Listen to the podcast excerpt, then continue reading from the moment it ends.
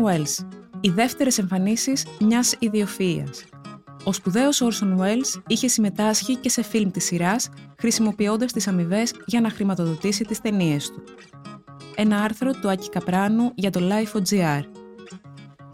Εκφώνηση Μαρία Δρουκοπούλου. Για να μας ακούτε, ακολουθήστε τη σειρά ηχητικά άρθρα στα Apple Podcast, στο Spotify και στα Google Podcast. Είναι τα podcast της Lifeo.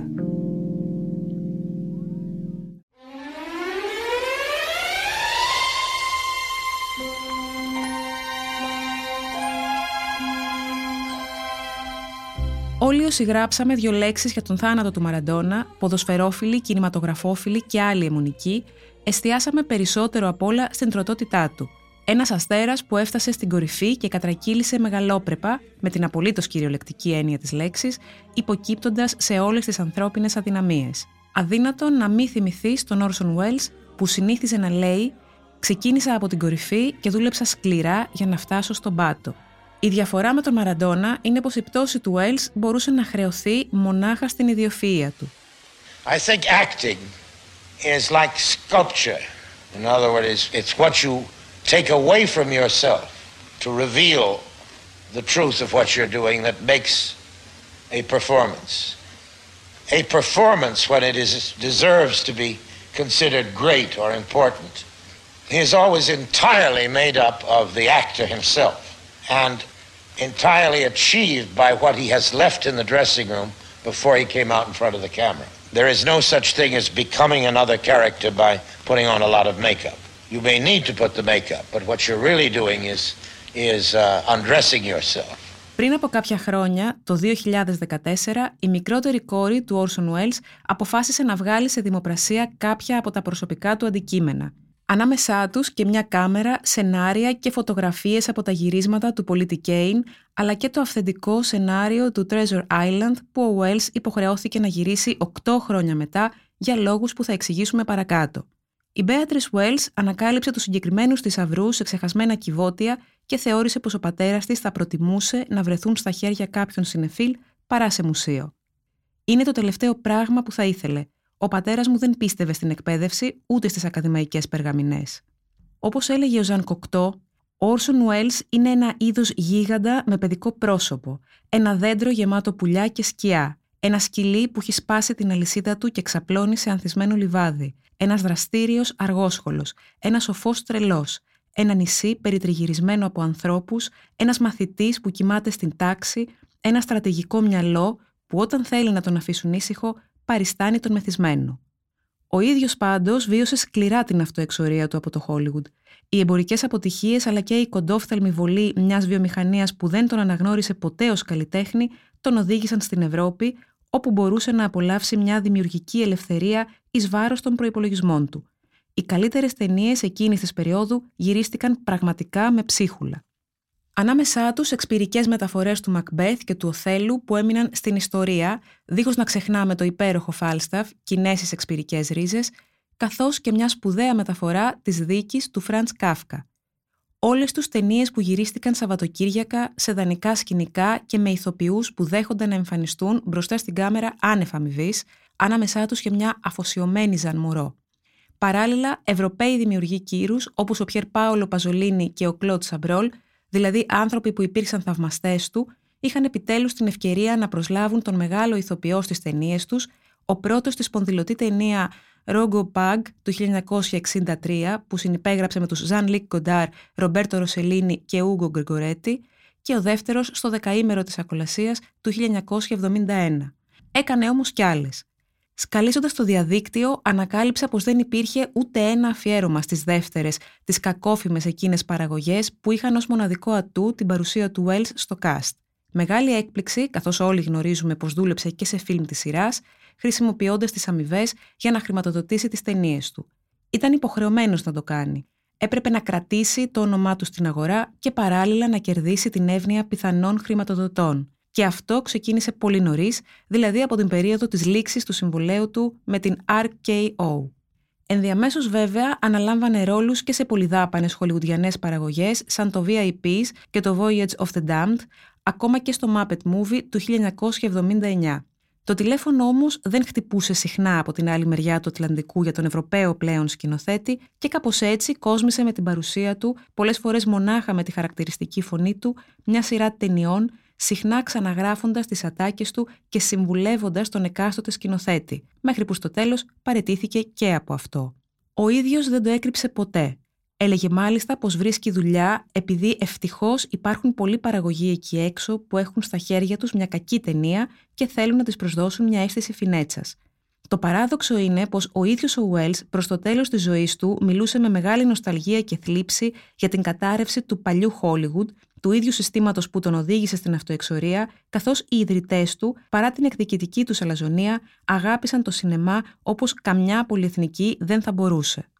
Αυτό το αφιέρωμα δεν έχει σκοπό να στήσει κάποιο εξυπνακίστικο παιχνίδι με τις δεύτερες ταινίες τις οποίες συμμετείχε για όλους τους λόγους που εξήγησα παραπάνω.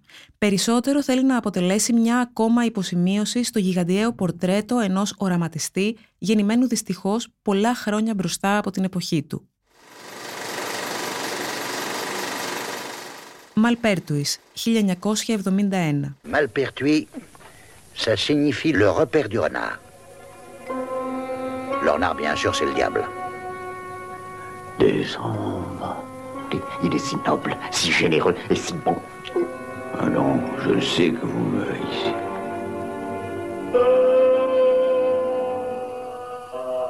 Μία από τις πιο παράξενες και αταξινόμητες ταινίες που προέκυψαν μέσα από το ευρωπαϊκό exploitation κύκλωμα των 70s, το φιλμ αυτό του Χάρι Κιουμέλ ξεκινάει από το ομώνυμο βιβλίο του Ζαν Φερί με τον Ουέλς να ενσαρκώνει τον μυστικιστή Κασάβιους έτοιμο να μοιράσει την αμύθιτη περιουσία του στους ανυπόμονους κληρονόμους καθώς οι τελευταίοι βρίσκονται αναπάντεχα στη μυστηριώδη έπαυλη του πρώτου.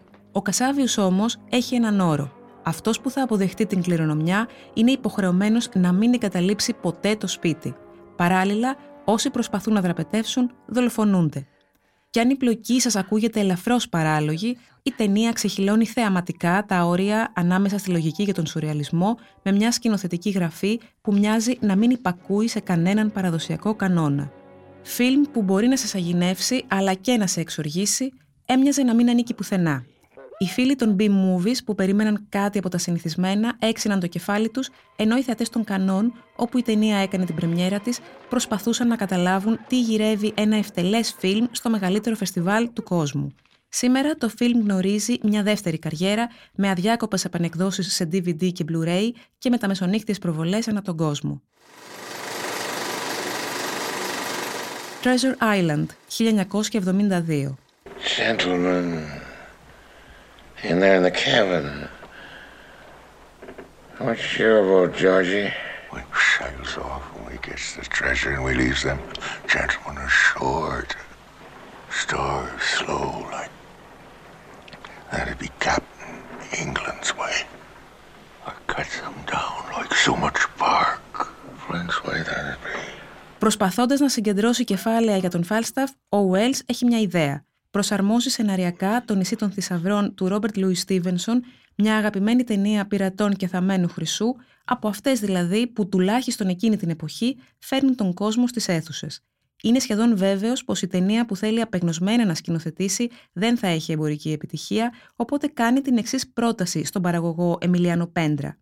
Δώστε μου τα λίγα λεφτά που απαιτούνται για το Falstaff και αναλαμβάνω να σκηνοθετήσω και να πρωταγωνιστήσω σε κάτι που θα έχει εγγυημένο κέρδος. Ο παραγωγός συμφώνησε, οι δύο παραγωγές θα μπορούσαν να γυριστούν λίγο πολύ στα ίδια σκηνικά, ενώ ο σκηνοθέτης τελικά ορίστηκε ο Τζέζους Φράγκο, γνωστός στους φίλους των cult movies από το θρηλυκό Βαμπύρου Λέσμπο. Η παραγωγή ξεκινά, αλλά η ταινία δεν ολοκληρώνεται ποτέ. Οκτώ χρόνια μετά όμως, και καθώς ο Wells παρέμενε δεσμευμένος βάσει συμβολέου, ο παραγωγός Harry Allen Towers ξανάβαλε μπρος το project. Αξιοσημείωτο είναι πως η ταινία επρόκειτο να γυριστεί στην Ελλάδα. Ο Wells όμως αντιστάθηκε. Δεν θα μπορούσα ποτέ να επιτρέψω κάτι τέτοιο, τη στιγμή που πολλοί καλλιτέχνες φίλοι μου βρίσκονται στη φυλακή από το δικτατορικό καθεστώς. Άλλωστε, η Ισπανία είναι η πατρίδα μου τώρα. Νεκρόμανση, 1973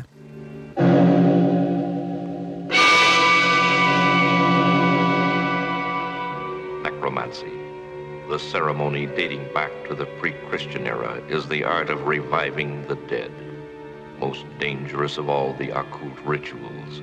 It requires involvement with evil spirits by the person performing the act. Success in the ceremony will result in the death of that person, or he or she must adhere to the ancient rule a life for a life. Στο σουξέ του μωρού της Ρόσμαρης στήριξε την εμπορική του δυναμική του το εδώ το θρυλεράκι με τον Ουέλς να στείνει μια μεφιστοφελική φιγούρα ως διευθυντής μιας διαφημιστικής εταιρείας στην οποία καλείται να εργαστεί ο σύζυγος της δύσμηρης ηρωίδας του. Γυρισμένος στην Καλιφόρνια με ελάχιστα χρήματα, γνώρισε και αυτό μια δεύτερη καριέρα στην αγορά του βίντεο, καθώς η κινηματογραφική διανομή του έμεινε στα μισά μετά από νομικά προβλήματα που προέκυψαν λίγο μετά την ολοκλήρωσή του. Στην αυτοβιογραφία του The Amazing Colossal Worlds of Mr. Big, ο σκηνοθέτης της ταινίας Bert Gordon φοβήθηκε τα χειρότερα όταν η γραμματέας του Wells τον ενημέρωσε πως δεν υπήρχε περίπτωση να βρίσκεται στο σετ πριν από τις 10 ή μετά τις 4, ωράρια διόλου συνηθισμένα για μια ταινία τρόμου χαμηλού προπολογισμού, της οποίας στο συνεργείο πρέπει να δουλεύει το λιγότερο 12 ώρα για να ολοκληρωθεί η ταινία εντός προγράμματος. Σε μια στιγμή έμπνευσης, κάτι που δυστυχώς δεν φαίνεται να συνέβαινε συχνά κατά τη διάρκεια των γυρισμάτων, ο σκηνοθέτης προσέλαβε έναν φημισμένο σεφ, ο οποίος βρισκόταν διαρκώς στο σετ, φτιάχνοντας τα αγαπημένα φαγητά του πρωταγωνιστή του. Ο Wells ερχόταν στην ώρα του και ήταν από τους τελευταίους που έφευγαν. Butterfly, 1982. He ain't like any other man. He's the gentlest man I ever known. He never forced me into anything. He loves me. Sexual relations between persons too closely related by blood to be entitled to marry.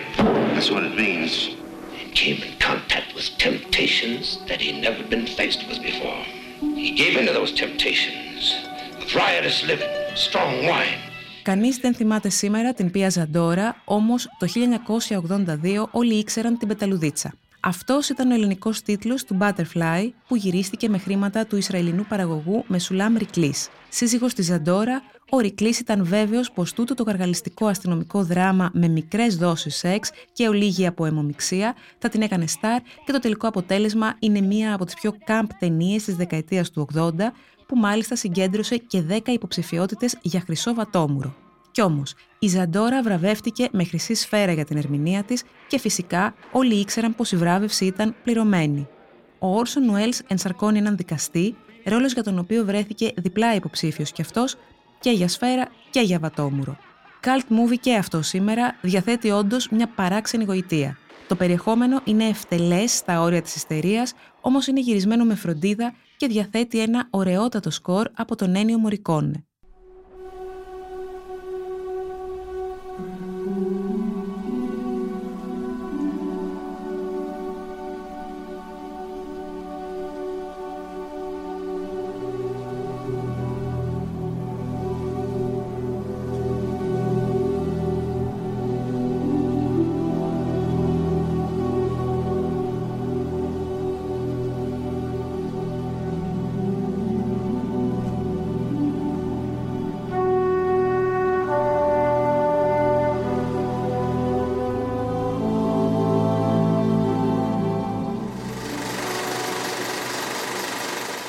Transformers The Movie, 1986. Destiny. You cannot destroy my destiny. Πολύ πριν από τις θορυβώδεις και πετυχημένες εμπορικά τουλάχιστον περιπέτειες του Michael Bay, η σειρά παιχνιδιών της Hasbro ήταν σε κάθε σπίτι και έτσι από τα παιχνίδια αυτά προέκυψε μια τηλεοπτική σειρά καθώς και μια πρώτη ταινία κινουμένων σχεδίων το έτος 1986. Συμπαραγωγή Αμερικής και Ιαπωνίας, όπου ο Wells είχε χαρίσει ήδη τη φωνή του σε κάποια μάγκα, η ταινία δυστυχώς έμελε να μείνει στην ιστορία ως η τελευταία του δουλειά. Η υγεία του ήταν στο ναδύρ, τόσο μάλιστα που η παραγωγή του animation μεγάλου μήκους Transformers The Movie επέλεξαν να ενισχύσουν ψηφιακά τη φωνή του, ούτως ώστε να ακούγεται πιο Wellsική.